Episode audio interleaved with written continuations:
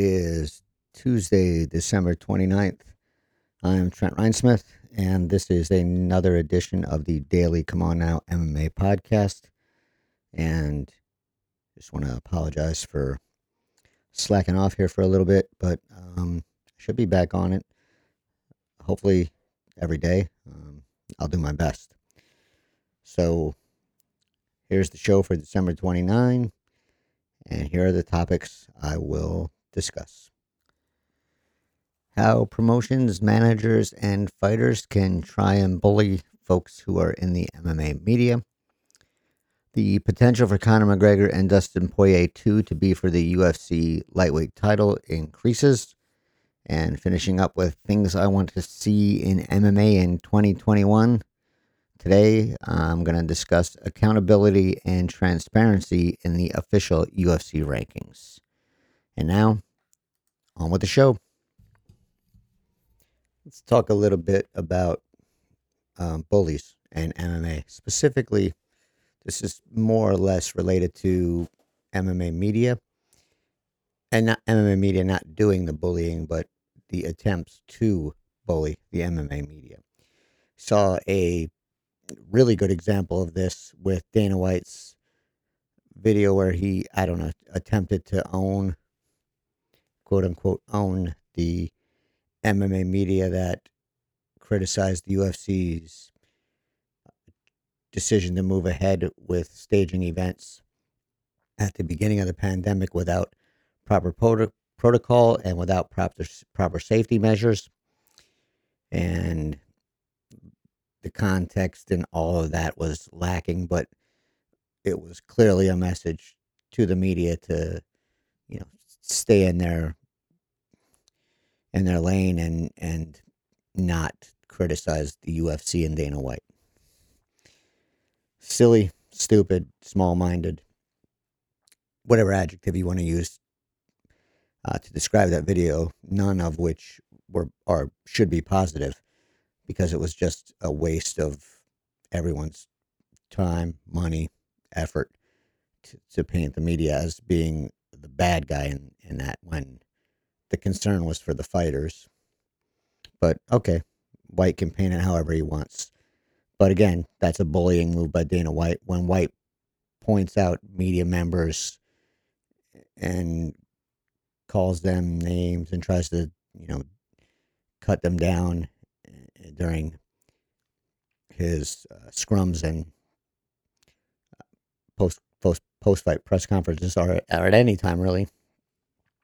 That's bullying of the media, and some people are going to I, I think it's easy to be bullied by Dana White because his personality is just so big and his influence is so big in MMA.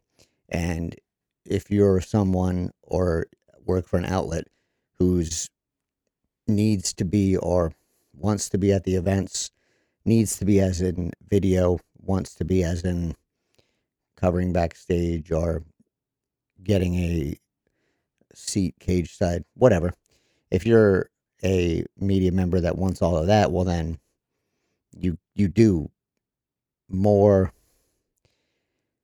more often than not have to play nice and be nice.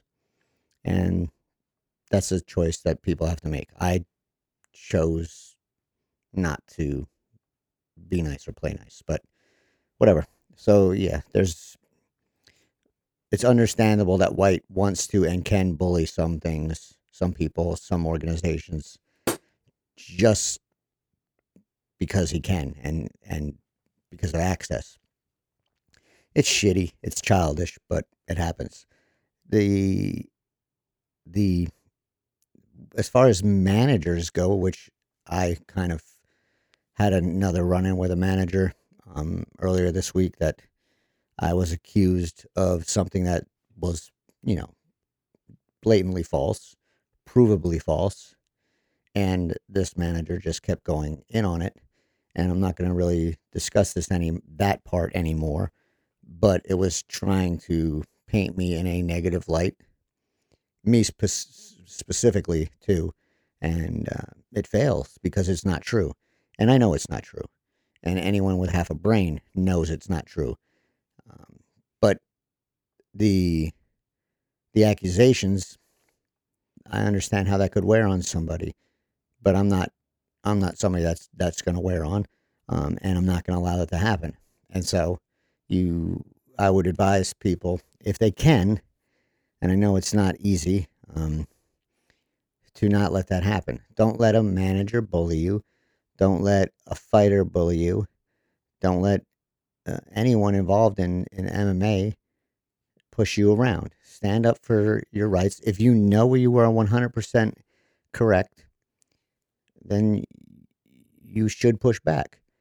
Because if you don't push back, well, then someone like White or a manager with a big personality and a bigger ego is going to try and push you around and get you to do their bidding or at least play nice when it's not really necessary. And so, what my issue uh, was, what what stemmed from, was I wrote a piece for Bloody Elbow where I am a freelancer and that's my main my main outlet other than this podcast and the YouTube channel. Um, that's mainly where I work uh, as a freelancer, independent contractor.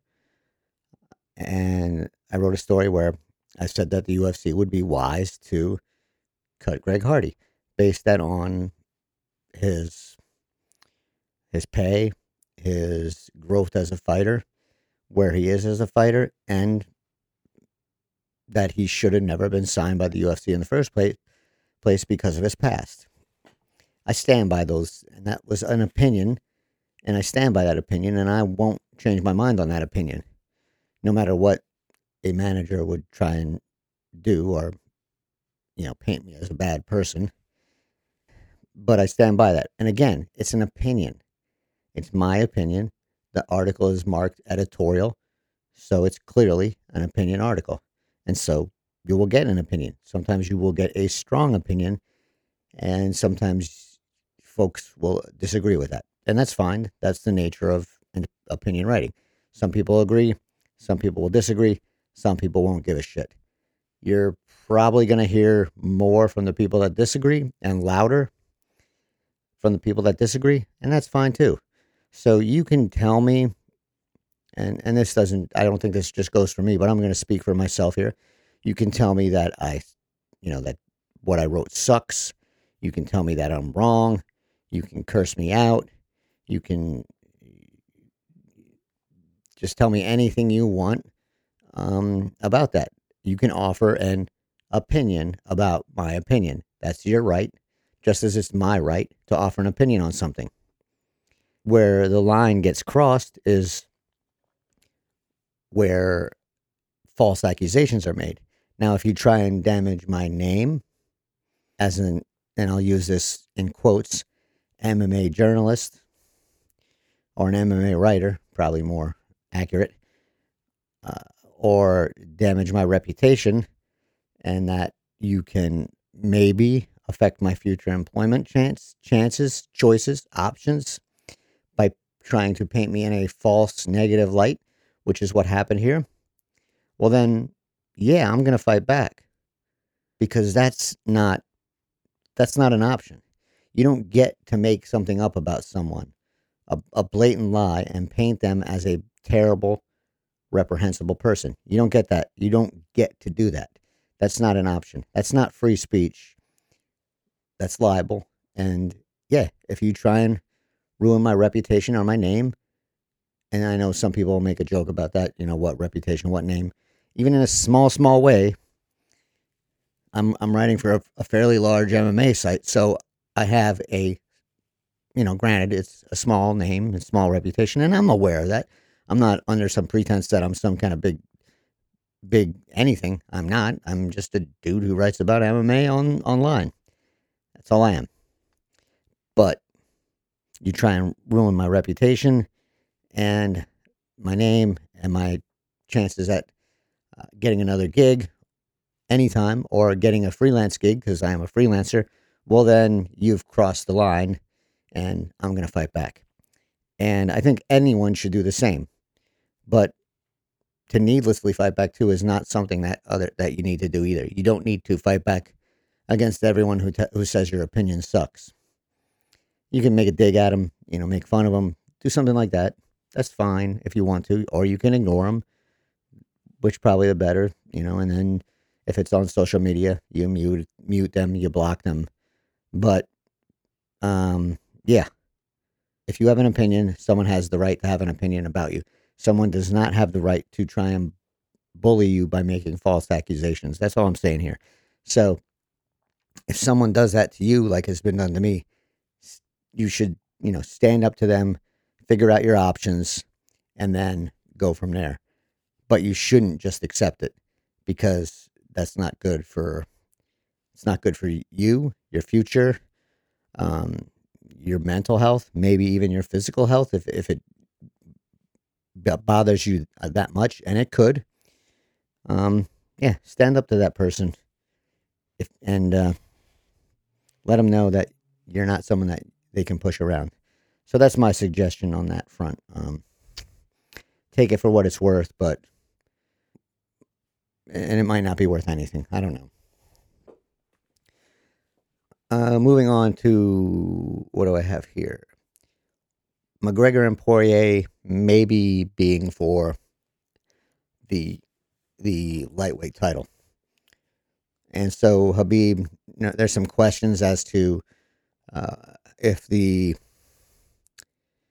um, if what he said got translated correctly. His manager said that there was some fake news as to the translation on what Nurmagomedov said, but the translation, the first at first was that he believed that the winner of the McGregor and Poirier fight would be for the for the would be the champion, and and then his manager Ali Abdelaziz said no, that got translated wrong.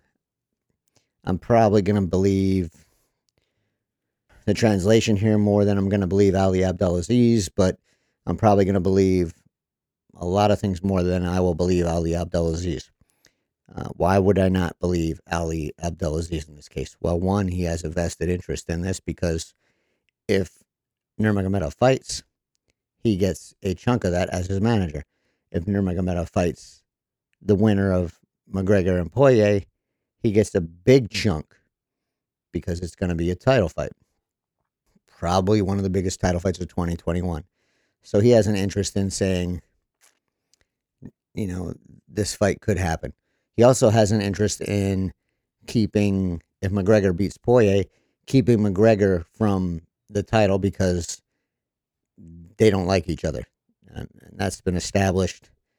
McGregor and Abdelaziz do not like each other, just as McGregor and Nurmagomedov do not like each other. Probably more on the Nurmagomedov does not like McGregor uh, on, on, that side of that equation. Um, but I think, I mean, I think that if Nurmagomedov is retired like he said he was, then that's what's going to happen here. And I think that that is what should happen here. Now, can they delay um, things until after that fight? Maybe there's nothing stopping from there's nothing stopping from there's nothing stopping Nurmagomedov from saying to Dana White when they have this meeting before that fight, which is supposed to take happen, um, I need more time. Let me think about it. I want to hold on to the title and, or just straight out saying, hey, I'm going to fight the winner and then holding on to the title that way. I think that's what Abdelaziz would want to do is uh, have Nurmagomedov hold on to the title, say he's going to fight the winner, and wait and see who the winner is. And if the winner is McGregor, I'm I'm sure um, Abdelaziz would want to see the offer. I'm gonna say that Nurmagomedov, from his past statements, is going to say he doesn't want to fight McGregor. He doesn't want to give him the chance to win the title, especially not from him. Um, so maybe that's a tactic that that side of the equation takes, and then says after the fight happens, "Hey, I'm to relinquish the title." That could happen. Um, but I just get the idea that Nurmagomedov is actually retired and wants to be retired. And if that's the case and White believes that, then I do believe that this fight between McGregor and Poirier should be for the title. Do I like that? Not really, because I don't know what McGregor is going to do going forward. If he's going to fight Manny Pacquiao, well, then what does that really do? Then the title's held up again. So it's a it's a it's a it's a difficult thing. But let's not forget when Henry Cejudo retired, Dana White took that for what it was worth, and the title was vacated almost immediately. When Nurmagomedov retired, White hedged and said, "No, he's still the champion, and I'm going to try and convince him to come back and fight again." And let's let's be honest here, that's strictly for Dana White's gain and the UFC's gain. So we'll see how it goes. I'm I'm thinking if I was a betting man, I'm thinking that Nurmagomedov stays retired and that McGregor and Poirier will be for the title. And some people will say, well, that's only a week's notice or a couple days' notice. And I, I don't think that's I don't think that's an issue because the UFC has ESPN behind it. And once ESPN, if this happens, gets a hold of it and says, and and and White says, "Hey, this is a title fight," that's going to be a big story on ESPN, a huge story, and it's going to get a push. And even on a couple days' notice, much of the sports world is going to know about that, and they're going to, you know, the casual McGregor fans who weren't tuning in just because he was fighting are going to tune in now because he is fighting for a title. I think it'll generate more if it's for a title, but I already think it's going to generate a lot just because it's McGregor. So it's interest. It's going to be interesting to watch, and it, and it bears watching. But I just get the feeling that this is going to be a title fight by the time the event takes place. Uh, one thing I want to do here a little bit in the next over the next few days is talk about things I want to see in 2021 in MMA. And one thing I 100% want to see in 2021 is the rankings get cleaned up. And that means the folks who are not regularly covering MMA or the UFC get removed from the rankings. This is the official UFC rankings I'm talking about. Get removed from the rankings, and that the names of who um, participates in the rankings poll get updated on the on the UFC website. And then along with that, let's go back to the transparency that was once there and have everyone's uh, rankings votes displayed so folks can look at them and see what's what. Because um, right now, we don't really know who's voting because there's names on there who have not covered MMA for a while.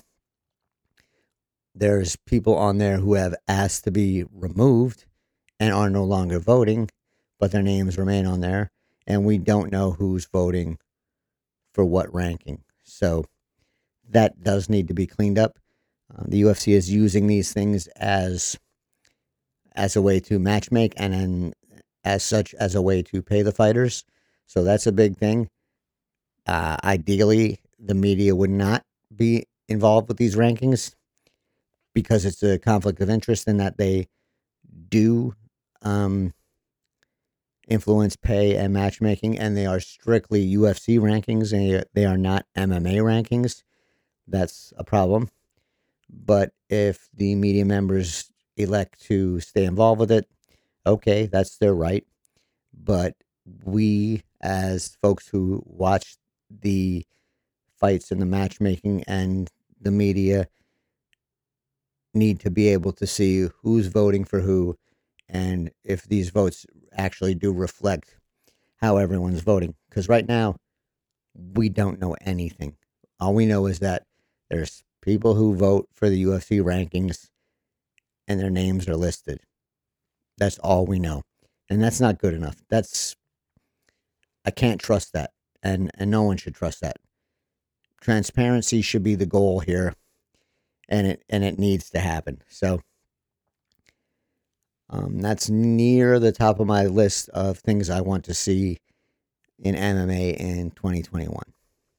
It's not at the top. It's not the number one thing. I have to think about that, but I'll get there. Um, and I'm going to cover this uh, whenever I can, whenever I think of something that I want to see, um, and talk about it. So let me know if you're interested in what you want to see out of MMA in 2021, and we'll see if uh, we can get this this going in some way to have discussions about this. Uh, but for now, that's all I have for today. I will be back tomorrow with another edition, I hope. And until then, everyone stay safe.